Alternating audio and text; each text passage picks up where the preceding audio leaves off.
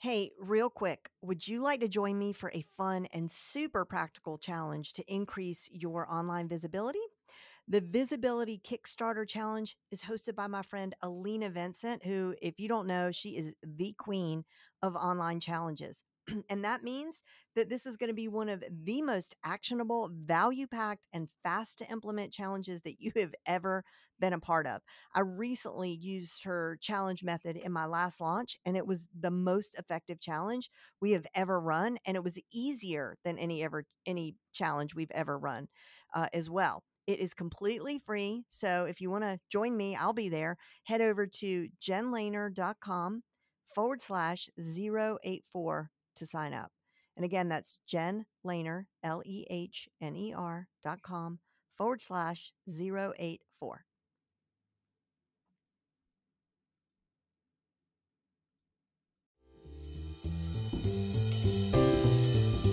Hey guys, it's Gary Vay, Nerd Vaynerchuk, and you're listening to the Front Row Entrepreneur Podcast with our girl, Jen.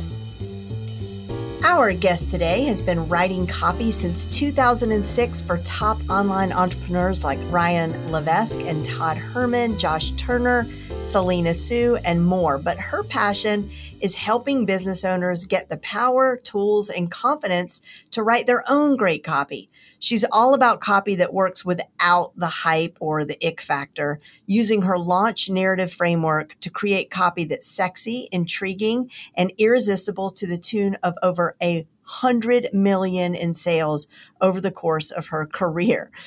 She has written 12 seven figure launches and counting in the past five years alone, which is why she's been dubbed the world's greatest launch copywriter. And now she's on a mission to share her inside knowledge with anybody who wants to have their best launch ever. So, welcome, Danielle Weil. Thank you. Thank you for having me. I just cannot wait to dig into this with you because I am copy phobic and and you are the queen of copywriting and i know i'm not the only one who who struggles with this. Why do you think it's important for business owners to have copy skills? So here's the thing. Writing copy is writing words that sell and it's one of the most valuable skills i think you can have in your business right? If you want a skill that lets you sell on demand why would you not want to have that skill right? So knowing how to write copy, not you don't have to do, you know, 10,000 hours and read a million books and do courses to be a master. What you do have to know is what good copy looks like, how to master a few key frameworks, how to find your voice and your narrative, and then how to create the assets that allow you to then hand that off to a copywriter when the time is right. I mean, but what is step one? Like, because there are so many, um, like, I think I've read so many articles about how to write good copy that I, some of it I think has even has stifled my creativity because I'm thinking, oh, wait, I have to write like I talk. So I've heard that. But then if I write like I, if I write like I talk, uh, I end up with too many words. So, so you know, yeah, go ahead. I don't totally believe that you have to write like you talk. I don't write like I talk. I write like a writer. And, you know, for better or for worse, right?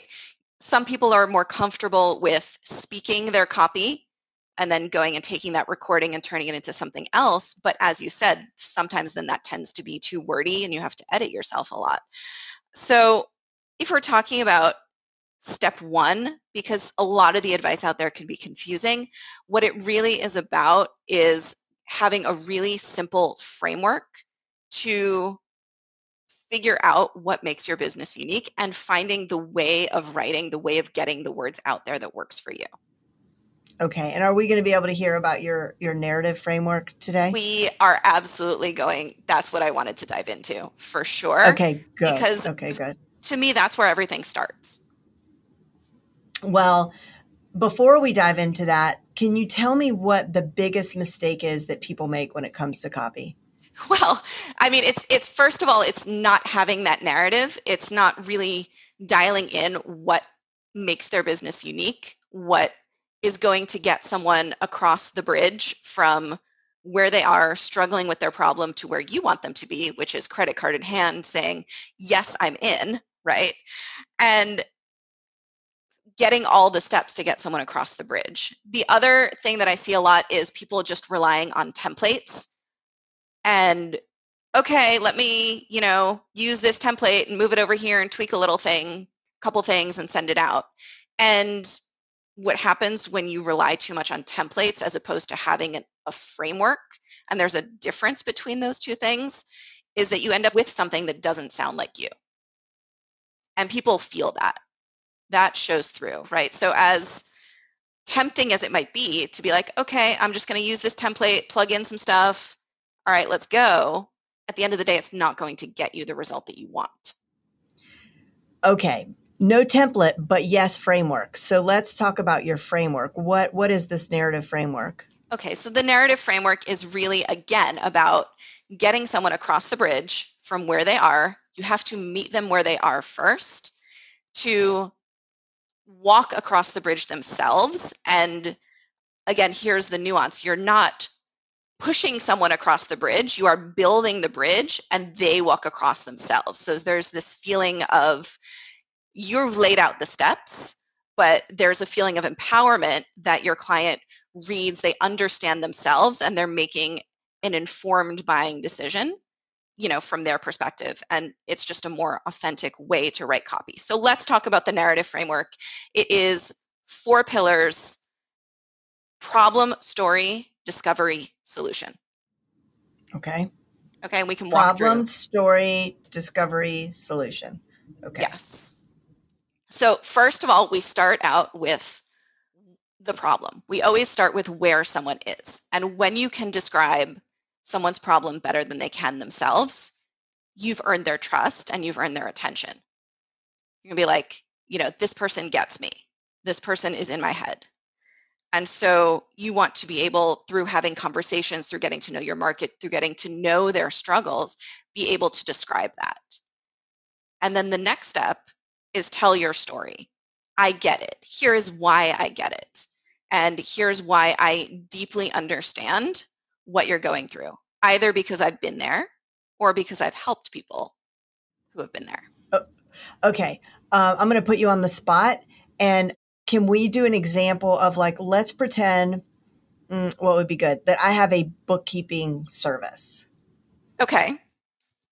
So, starting with the problem, me defining what I think their problem is, what what would that look like in copy? Um, okay, so first, what you're going to do is start with what the symptoms of the problem look like. So I'm just going to ask you some questions. You are my uh, person with the bookkeeping business, and we're going to figure this out. So, um, all right. So, hey, Jen, tell me a little bit about your bookkeeping business. Tell me about the people that come to you. What are they struggling with? Okay, this is so funny because if I could have picked one subject that I know nothing about, so let's it would be bookkeeping. So, yeah. but I can pretend. So, I mean, I think I can pretend. So, uh, they come to me saying that they're um, completely overwhelmed the financial ends of things is just a mess. They're not organized. And when it comes tax time, they're ready to pull their hair out. Right. Because they're not numbers people. They're, they yes. may not be numbers people. They may not have the time. A lot of the problems, a lot of the things that people struggle with overlap, right? Because we're all busy people. We're all trying to do things that are not in our core skill set. And so, okay, so we've got our, our person that helps uh, business owners with bookkeeping. So, hey, if you're a business owner and you are struggling with the numbers side of your business, you've got piles of receipts. You've got envelopes of receipts that are faded and you don't even remember where they're from. You're struggling to figure out if you're actually profitable because the back end of your business is such a mess. Uh, you get to the end of the month and you're like, oh, I have to do the, the books again. And it becomes this thing that just sits on your shoulder. And okay, so that that is where we start to move into what the symptoms look like. And then we ask the next question, which is what are they blaming for the problem? And what is the feeling that comes with it? right? So we take it one step further and we go one level deeper and we talk about the feeling. So here are the symptom Here's what it looks like. It looks like envelopes of receipts, dreading the end of the month, uh, not even sure what's happening in your business, and you feel insecure because you don't know you don't really know the numbers in your business. You don't know if you can afford to make that investment necessarily. You're not sure how to make a long term plan because the number side of your business is not as strong as it could be. How's that? Fantastic. I mean, um, yeah, I could see people like nodding their head to all of that. Like, yeah, that's me for sure. Right. And so then we move to the next piece, which is the story. So if you're a bookkeeper, that's your zone of genius. So you say, I get it. With 20 years of experience um, as a bookkeeper, helping small businesses, uh, my zone of genius, my superpower is helping small business get their numbers in order. And you might, you know, want to put a number on it. You know, if you're making up to 10K a month, up to 20K a month, whatever that sweet spot is, the more specific you can get, the better. And here's where you pull in some proof as well. I've helped over a 100 business owners. I've helped over, you know, hundreds of small businesses, whatever that number is, whatever that real number is of who you've helped. Here's where you talk about it. And here is where we move into the third piece, which is Okay, so yeah. Well, so we've covered the problem. The second step is story discover story. And let me just say here, this is where, so it wouldn't be good in this case for the bookkeeper to say, I was once just like you too, because no, our bookkeeper has to be impeccable from the time they were born, right? Like they need to be meticulous, attention to detail. So their story really probably shouldn't be, I used to be a hot mess with my fan finances too. Right. However, right? But if we were in a different role, I don't know what that would be. Uh, maybe we are a um, fitness coach, and you know we went from being morbidly obese to being like shredded. Then our story would be pertinent at that point. But exactly. but for something like this, okay, I got it. All right, right. I'm, so sometimes it. Okay. it works for you to have a story that mirrors the journey of your client. Um, and in some cases, and I'm glad you mentioned that because it really is important. In some cases, it works against you, right? In this case, like you hire a CPA, you hire a lawyer. You don't want someone who's like, I was a hot mess and then I got a law degree. right, right. No, no, thank you. I want the top of the class, you know, whatever. All right. So problem, story, then discovery. Discovery, exactly. Now, here is where we blow people's minds, right? Here is where we enlighten our ideal client about the deeper reason behind their problem. Okay, and this is directly related to your solution. We'll talk about that in a second, but this is the big idea that just shot that light bulb moment where they go, "Oh, I understand now why I have not been why I am struggling with this." Uh, and what flows from that is I know something now that I did not know before, and now I have to take action. Now I have to do something about it. Now I have no more excuses because now I know. So that moment of discovery is really important. And thinking through what that is, is going to be that hinge that unlocks a lot of things in your copy. So for our bookkeeper, I have 20 years of experience doing XYZ, helping X amount of people. And what I've realized is most small business owners have three big mistakes in our example that they're making you know when it comes to the the financial side of their business. Boom boom boom. We talk about what those three things are. Or the one thing whatever it is for for your niche for your audience and it takes some time to work through this. You know there's nuances to it. Uh, but once we go oh it's actually this then we move into the next piece which is the solution. So the discovery is that you want your reader to go, oh, that's the reaction that you're looking for.